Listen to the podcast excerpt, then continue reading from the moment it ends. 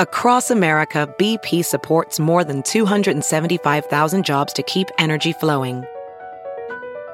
Jobs like building grid scale solar energy in Ohio and producing gas with fewer operational emissions in Texas. It's and, not or. See what doing both means for energy nationwide at bp.com slash investing in America. Welding instructor Alex DeClaire knows VR training platforms like Forge FX help students master their skills. There's a big learning curve with welding. Virtual reality simulates that exact muscle memory that they need. Learn more at meta.com slash metaverse impact. I give the talk, and there's just silence in the room. And then some of our close friends came up to us afterwards and said, That's a crazy idea that'll go nowhere. They're actually some of the largest users now. Hey guys, welcome to Breaking Beauty. the podcast all about the best selling beauty products and the damn good stories behind them. We're your hosts, Carlene Higgins. And Jill Dunn. This episode is brought to you by FabFitFun. Jill, are you taking another snack break? Um, no, I'm unboxing. I'm digging into our very own Fab Fit Fun box. Oh, those are the ones I was seeing all over celebrity Instagrams. Well, you know I'm a huge reality TV fan, and all my faves from Real Housewives of Beverly Hills, like Lisa Vanderpump, they are always opening these on their Instagram. Well, you know I don't follow reality television, but I do know that FabFitFun is a seasonal subscription box with full-size beauty, fitness, fashion, and lifestyle products. Never mind those rinky-dink samples. Let's see what's in there. Give it up. So this is their spring editors box. Oh my god, I'm totally taking dibs on the Kate Somerville Exfoliate. It's the exfoliating treatment, and oh my god, there's this really cute striped tote. Fine. I'm 100% scooping up this Free People Starry Eyed Travel eye mask. Oh, it's really cute. And since I just got a fresh bleach job, I'm all over this Briogeo deep conditioning hair mask. It can be yours for $49.99 US dollars, but it always has a retail value of more than 200. And Breaking Beauty listeners can use the coupon code BEAUTY, that's BEAUTY, for $10 off your first box. Visit fabfitfun.com and get your own box of pretty treats today. Hey guys, it's Carlene and Jill. We've got a doozy of an episode today. Very excited, and welcome to any new listeners we may have. Um, I know that we had a little bit of media across the pond to report, so that's a huge welcome to anybody who heard about us through luk.com or from Stylist Magazine. Thanks for joining us. In this episode, we're talking to a founder unlike anyone else we've spoken to so far. Her name is Dr. Jean Carruthers, and she and her husband, Dr. Alistair Carruthers, are considered the pioneers of Botox as most of us know it today. This is huge. We have been wanting to get these two on our show for a while because, frankly, they're going to go down in the history books for changing the face of beauty quite literally. And we have with us today Dr. Jean Carruthers. Just to be clear, the Carruthers did not invent Botox, but what they are credited for is pioneering the discovery of its cosmetic use.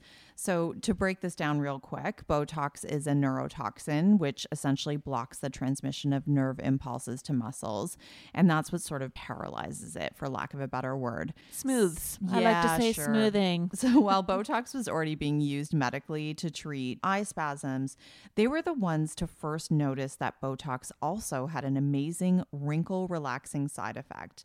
And they went on the journey of getting that approved by Health Canada first in 2001 and the FDA, which they did successfully in 2002.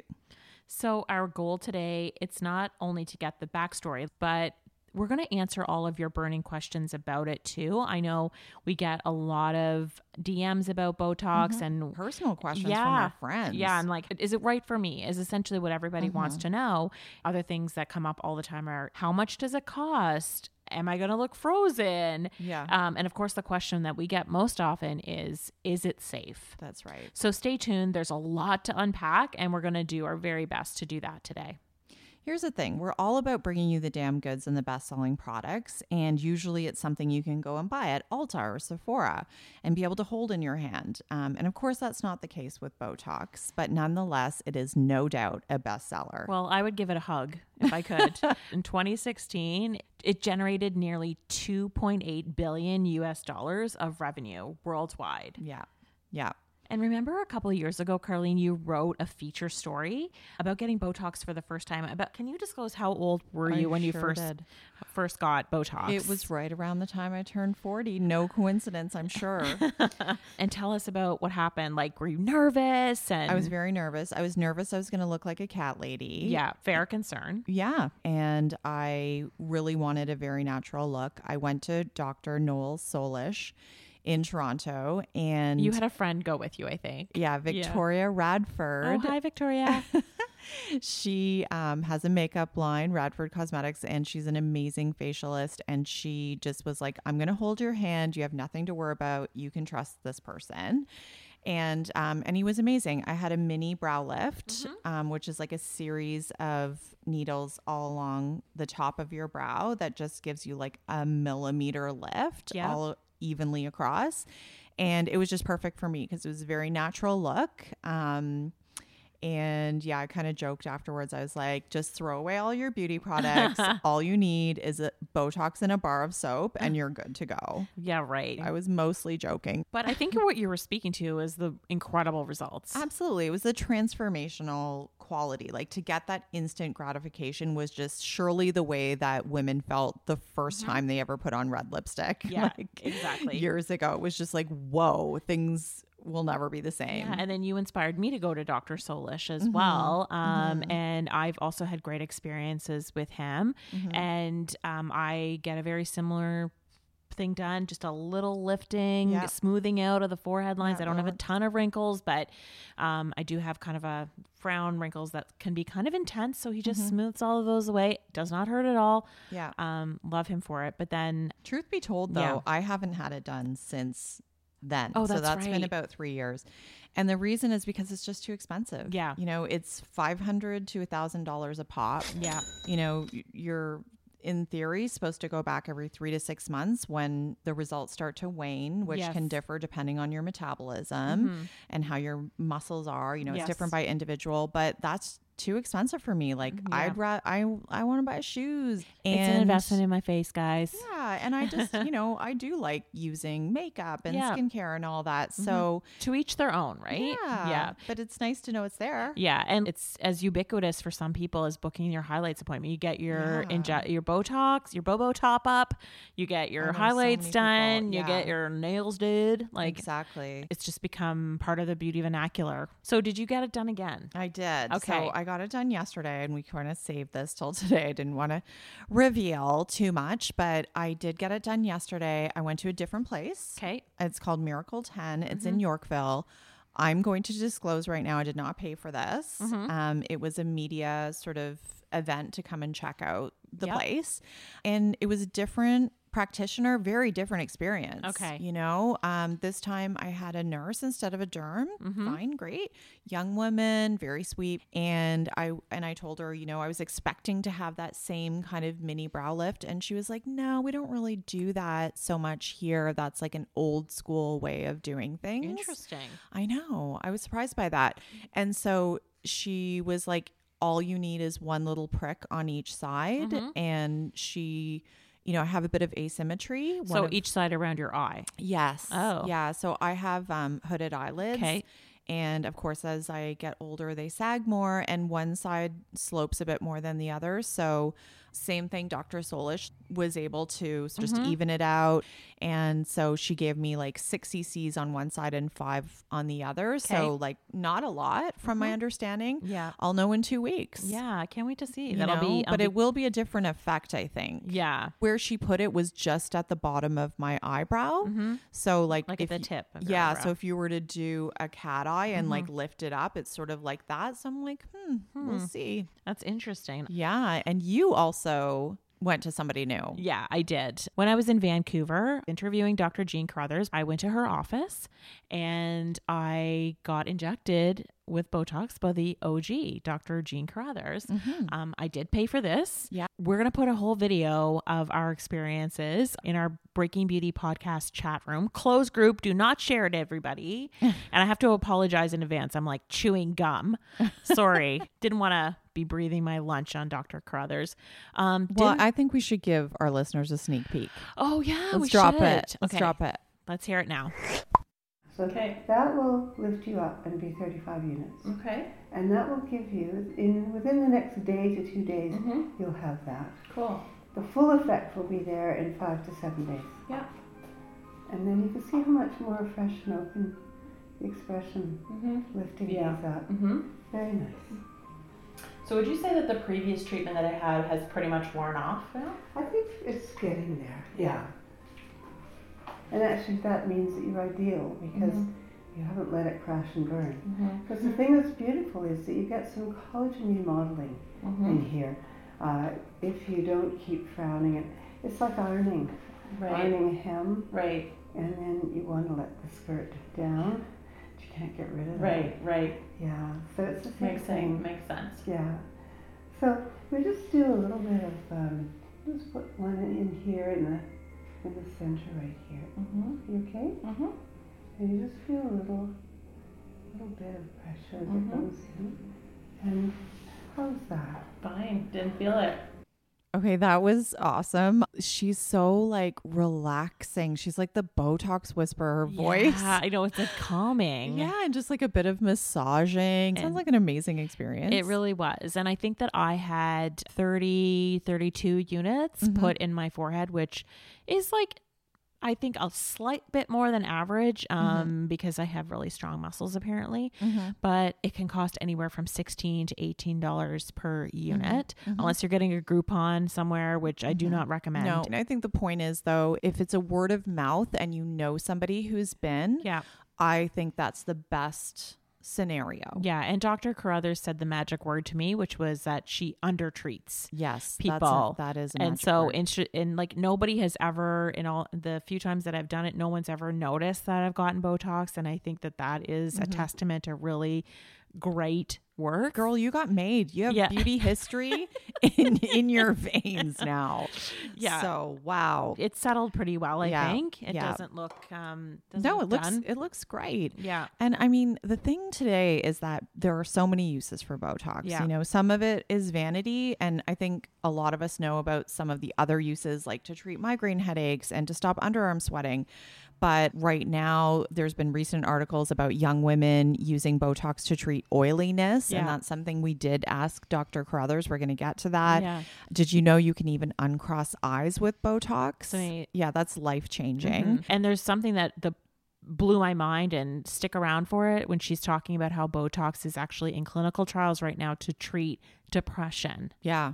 Yeah. that is just game changing also lots to unpack here It's true, but some skepticism remains. of course You know, we put the question to Dr. Allouche from our Biologique Recherche episode, and we thought, you know, he's a medical doctor. He literally used to he he was a trained surgeon. We were like, Yeah. he's going to be into Yeah. Botox. yeah And he was like, no, I'm not for it. yeah yeah i think that's also partially the french aesthetic but And we uh, did ask Dr. Carruthers some of those tough questions, but they are truly the authorities on the topic. They've trained hundreds of physicians in how to do it, how to do it well. They've written almost 300 peer reviewed papers on the subject. after all that they have achieved, they never got rich from discovering Botox for cosmetics use. And mm. we're going to hear more about that later. Mm-hmm. And we're also going to hear about Dr. Carruthers, her predictions on what the next phase or the next wave of Botox innovation will look like in the not so distant future.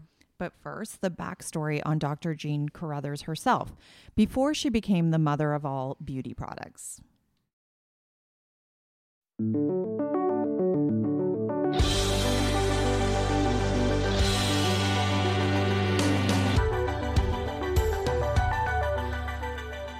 Well, my name is Jean Carruthers. I live in Vancouver, British Columbia, and I was fortunate enough to find the cosmetic application for botulinum toxin A. After World War II, my parents moved from England to Manitoba, and I think it, uh, it was one of those things where they had been thinking of leaving in England and going somewhere else for some time, and Canada looked perfect to them. Then, uh, I guess when I was around three, we moved, our family moved to Calgary. Uh, we actually used to board horses on a farm, and every weekend our family would go out and ride the horses and care for them. It was wonderful. I used to make myself up, and I used to wear high heels, and uh, I was just a typical teenage girl. Um, I love looking after my skin, and in those days, I thought it was beautiful to have a bit of a tan, so I had a sun lamp. It just makes me cringe now to think what I did to my skin in those days. You went to university at a very young age, too. Tell us about that. It was partly because there was um, a, a coincidence, if you will, that grade 12 in Alberta was seen to be the equivalent of grade of first year university here in British Columbia. So I went from grade 12 Alberta into second year honors chemistry at UBC. I was 16. I was really very shy. You'd never know it now, but I was so much younger than everybody else. Both of your parents were doctors. Did that factor into your decision to pursue medicine? Oh, I thought that being a physician was wonderful. My mother was a, a, diagnostic radiologist, and my father was a professor of pathology. And I knew that I would never do anything that didn't involve people because I love people. I knew a lot about uh, the human body and what can go wrong with it just from conversations at home. I actually wanted to be a surgeon uh, because I wanted to make people better. And initially, I wanted to do uh, orthopedics because I could have done hand surgery. But as I got a little further along in medical school, I realized that if I ever wanted to get married and have a family, which I also wanted to do, that the orthopedic surgeons work amazing hours. And it's all the time that you would be at home with your family nights and weekends. They're still working. They work all day too. So that would be for a woman um, wanting to have a children you'd have to make a choice, I think. Uh, but I mean, maybe nowadays, if you could afford to have two or three nannies, you could do it. That's the thing with women pursuing careers. There's always that choice to make. How many women were in your med school class at that time? I was one of 12. We had a class of 60. So uh, that's 20% of the class. And now the classes are much bigger, uh, over 100, 120 kids, and it's over 50% are female. On my first day in medical school, one of my uh, new classmates came up to me and he said, You do realize you've taken the place of a man. And you know, with my parents both being physicians, I had never encountered any thought that it wasn't right for a woman to do medicine. But when you get that kind of a reaction uh, from somebody, you just realize you have to really, really prove yourself. Your husband, Dr. Alistair Carruthers, he is, of course, also in the field of medicine. Tell us about how the two of you met. Oh, I met him at uh, Vancouver General Hospital. I was a med- what was called an MSI, a medical student intern, uh, fourth year medical student, and he had graduated from university in Oxford in England and come over to do a an internship at Vancouver General Hospital. It was actually a gathering called Weepers, which we had every Friday night in the nurses' residence. And it was called Weepers because everybody got there with and got a beer and uh, talked about what they'd experienced during the week. And so uh, that was how I met him at, at Weepers one night.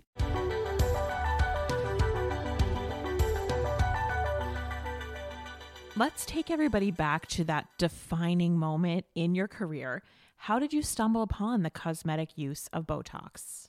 It was one of my patients. That was back in about 87. She had a, a condition called blepharospasm, and that's where there, it's a dystonia. The, these people, they're really incapacitated by it. Their eyes are spasm shut, their faces contort, their shoulders and necks and arms can contort as well. And it's a very difficult uh, condition to have if you want to live life, drive a car, earn a living, raise a family. So you can restore these people to normal sighted life with injections around the eyes to stop the spasming lids. And you treat them elsewhere as well. So it was one of those patients. She got angry at me and she said, You didn't treat me here. And she was pointing at the inner ends of my eyebrows. And I apologized and said, I'm so sorry. I didn't I would have treated you, but I didn't think you were spasming there. And she said, I know I'm not spasming there, but every time you treat me there, I get this beautiful, untroubled expression. And so that's when the light bulb went off. So now you've got the idea. You start an initial research study. What's the reaction you're getting from people? Everybody says, yeah, but that's a poison. And it's like anything else is a poison if you give somebody a wheelbarrow full of it. But if you're giving a really, you know, measured and you know exactly how much you're putting in the proper amount, it's a drug. So it just took time. And then I, I got finally smart and I had some very good frown lines. And so uh, we treated me. And that was it. You know, people would say, Yes, that's a poison, isn't it? And I say, Yes, it is in huge doses. It's a poison. But it's actually very helpful cosmetically for exactly this issue. And I had my pictures of before, and they could see the after. And they say, Okay, do it. It must be safe. And after we'd done that first um, study, we wrote it up and we, I gave the paper at the American Society for Dermatologic Surgery. So it was 87 that um, we started the study. Yes, so it was 90, 91 uh, that we were supposed to give the talk, but I think it was actually 92. And I, I give the talk, and there's just silence in the room. And then some of our close friends came up to us afterwards and said, That's a crazy idea that'll go nowhere and it, they're they're actually some of the largest users now. It's a, ch- a question of reframing something. You know, you, you have to take the frame away from this is a dangerous poison to this is a marvelous new drug. And the only way you can do that is to show it's safe. They were all quite skeptical about it. And so the thing is that there's always, in, in, in terms of a new idea, there's always the early adopters and there's always the, the laggards. So the early adopters were really interested in it. So we got started getting invited all over the world to speak about our experience. So that's how we helped to get launched in Mexico and in South America, particularly Brazil. I know you would often refer to a patient zero when you would present the Botox research to your peers. Who was that? Patient zero was Kathy Bickerton who was our receptionist at the time. And Kathy had the deepest frown lines uh, that um, by the end of the day were really, really deep. And but she had had now several years of seeing me treating these people with blepharospasm and with misaligned eyes, strabismus, always polite, always grateful, always on time, always nice to her, and it because it made such a difference to them. And so when we said, Kathy, would you like us to treat your frown line? She said, sure, whatever. And that's when two days later you can really see the difference. And so, when did Botox finally catch on? I would say in the early 90s. They got very excited about it. Uh, and the trickle down effect of it being seen as being very safe in the cosmetic world, we're almost getting to a tipping point now because there's. Uh, estimated uh, 3 million uh, people in the United States have been treated now, but it's estimated there are 30 million who would like to be treated but are not quite sure about it. It takes a generation or two generations for a society to say, oh, that's a reasonable, good thing. If Botox were like any other beauty product out there, you would probably be earning a profit from every unit ever injected. But that's not quite the story here. I did try to patent it. I took it to a law firm here and uh, in Vancouver, and they said, "Well, I, I'm not sure, so I'll send you to a law firm in Toronto." So I got an opinion from a lawyer at a big firm in Toronto that. Um, nah, it's not really any different to uh, blepharospasm treatments. It's not patentable. How wrong. Uh, if I had seen the future, I would certainly have gone to other lawyers. I thought that it was going to change everybody's life. I thought it was going to change the way everybody ages because you can then insert choice into people's aging trajectory. So if you can choose how you would like to look, how good is that? I think that's that's one of the very special things it's done. It lifts the eyebrows, it smooths the skin, it gives you uh, you can recontour different areas of the face, not just the upper face, but also the lower face, and more recently the neck. It, it is truly something that does. It's not permanent, so if you want to try it, you can. You can let it wear off, or you can keep on having the treatments if, if this is something that appeals to you. So that was much more what I was thinking about rather than the money. So tell me, how did Allergan own the rights of Botox for cosmetic use, even though you discovered it? In the late 80s, we offered to buy it Botox from Allergan. It was an orphan drug. An orphan drug is one that's only used 20,000 times a year. Uh, and they refused to sell it to us. It was very smart of them. But it's okay. I've had another patent, and, and they've bought that from me the lower face treatments. Now for the big question, and this is probably the number one thing that we get asked all the time about Botox. Is it really safe? So, uh, how do I know it's safe? Is because we've used um, really quite small doses over the years in very healthy people. And we know that we've gone up in the doses considerably when we've had to treat things like cervical dystonia and you can get up into very high doses there and they're still safe. You need to know where you get this neuromodulator from because there it is available on the internet. But there is a study done by Andy Pickett from London looking at a number of vials that he bought on the internet and then analyzed to see how much was in the vials. And it went from zero in some vials to 280 units in a vial with these very potent and very successful drugs, you need the government regulatory bodies to make sure that that company is licensed to make that product that much in the vial, and this is something that you can trust. The New York Times ran an article recently, and the headline was, and I quote, Botox for camels at Saudi Arabia beauty pageant. That's a big no no. Do you ever read headlines or see pictures on social media and think, what have I done? It's a question of education, isn't it? Uh, because the the an individual, the physician doing the treatments, needs to understand what the individual, the, the subject, wishes to, to achieve, and needs to understand their facial anatomy, so that they can wield the injection sites to give that individual what they want. And so, just doing a cookie cutter thing, oh, this is what we do. Uh, everybody's face is a little different. Everybody's muscles are slightly different size. Everybody's aesthetic wishes are slightly different.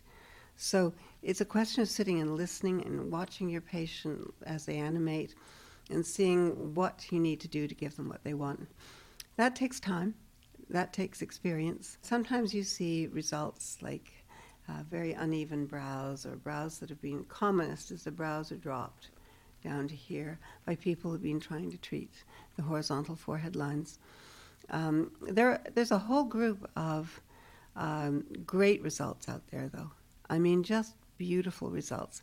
Subtle, well done, uh, slightly undercorrected, always looks natural. A recent LUK article noted that the maker of Botox, Allergan, is studying Botox for depression and are now in phase three of the clinical trials and in the final phase for FDA approval in the US. Do you know anything about this development? Oh, very much so. It's very exciting. Depression is such a dreadful condition to live with. And in the initial study, which was done by Eric Finzi, who's a derm surgeon in the States, he showed that 90% of the women who were clinically depressed on a, you know, a measured depression scale uh, were so much better. I mean, that's, that's really something. That's a wonderful result. And those results have been studied again and again uh, in, um, in Wales, in South America, in uh, Switzerland, and now in the States. So that there's the question is, is it the feedback hypothesis, which is probably part of it. You know, if somebody's glowering at you, you're probably going to glower back at them. If they look at you with a nice, sweet expression, you're probably, you know, going to mirror that back to them. Um, but I think that it, it goes back to some studies that come out of Padua in 2006, where they showed with injecting research neuromodulator into the whisker area of rats that you could find the neuromodulator back in the brain. It actually, I think, goes transsynaptically uh, t- back into the brain. And that has been shown in uh, a secondary way by Anne Blood, who is uh, a, research, a neuro researcher at Harvard, uh, the, with a, a, condition, with a study method called diffusion ten- tensor imaging. And you can show with people with dystonia, and you treat their face with neuromodulator, that their diffusion tensor imaging results come up to normal. So something's happening in the brain. So I think that's how it's working, but obviously the details haven't been worked out yet. We were talking about this earlier, and fashionista.com recently did a story on off label Botox use and how it's gaining in popularity. For example, it's being used to treat oiliness in younger women. What's your take on that? Well, I think that a topical neuromodulator will be fabulous for you know adolescent acne, adult acne, rosacea. You know, it's it's such a wonderful thing. There are two products that um, there's the Revance product, which is to- the topical RT001, and also there's an, another product that Allergan ha- have been looking at, another topical. Uh, but neither of them are commercially available at the present time. But I think it's an absolute winner. Speaking of younger women, when I was in the office with Dr. Jean, I wanted to ask her about how young is too young to get Botox. And let's hear what she had to say. Well, I think that we see it quite often in mm-hmm. families mm-hmm. where a girl will come in and she says, I think I'm starting to look like my mother. And so we, you know, she shows us pictures and we can see what she means. Mm-hmm. And as long as she's uh, an, an, adult age, mm-hmm. you know, over 18, the age of maturity, uh, then she can, of course, choose to do that. It is a personal decision, though. It's not something that, you know, your, your relative would say to you, you must at age 18 start having Botox mm-hmm. because we don't want you to look like your mother. Mm-hmm. I mean, that's not how it goes. This is very much driven by the individual. Mm-hmm. It's nobody else's business.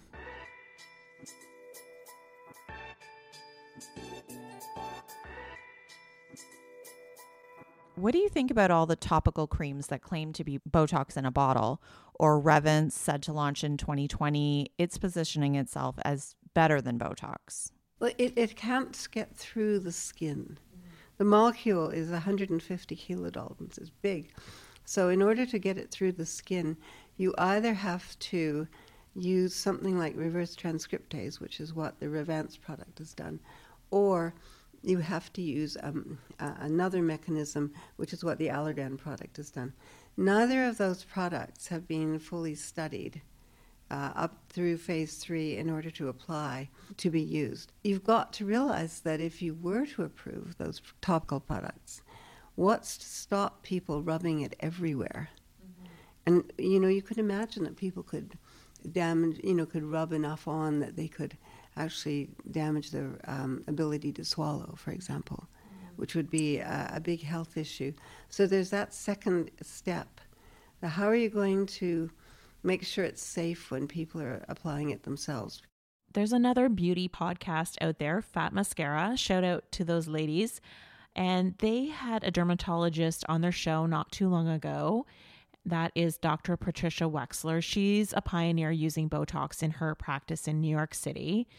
And she was discussing the effects of repeated long term Botox use, and specifically how they're discovering now in autopsies and on cadavers that the muscles have atrophied where they've used Botox repeatedly for a long period of time. Do you have any thoughts on that? That's what you want. It, you know, and if you stop doing it, then it will grow back up again. When you are trying to alter the function of a muscle, and you're blocking the motor end plates using the neuromodulator, that's exactly what you would expect. Is that the muscle that isn't used tends to tends to get less uh, volume. A muscle that is used all the time. I mean, look at us with all our muscles that we for walking, and I mean, we've got big muscles. But if you were to be laid up in a cast for six weeks, your muscles, if you've ever broken your leg, your muscles vanish. And it's no different. Apparently there's a new version of Botox that's that's about to hit the market. I've recently read about that. Is there any information that you can share? The neuromodulator you're referring to is called daxibotulinum toxin A. And uh, we've been doing phase two and now phase three studies uh, on it. And uh, it is a very exciting product. In the Belmont study, uh, it was a, a five site Canadian study. And we looked at 20 units, uh, 20, 40, and 60 units of daxibotulinum versus 20 units of botulinum toxin A, Botox, versus placebo, which was saline.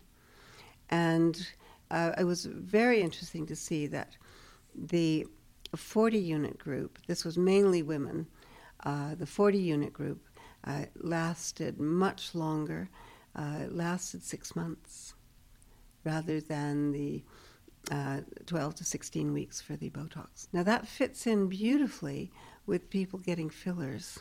You know, sort of like every six months is is, is a nice uh, coordination. Just uh, just going to be so exciting to see what the results of the current multi-center phase three study are with the daxibotulinum toxin. Then they'll go um, to the FDA and Health Canada for approval.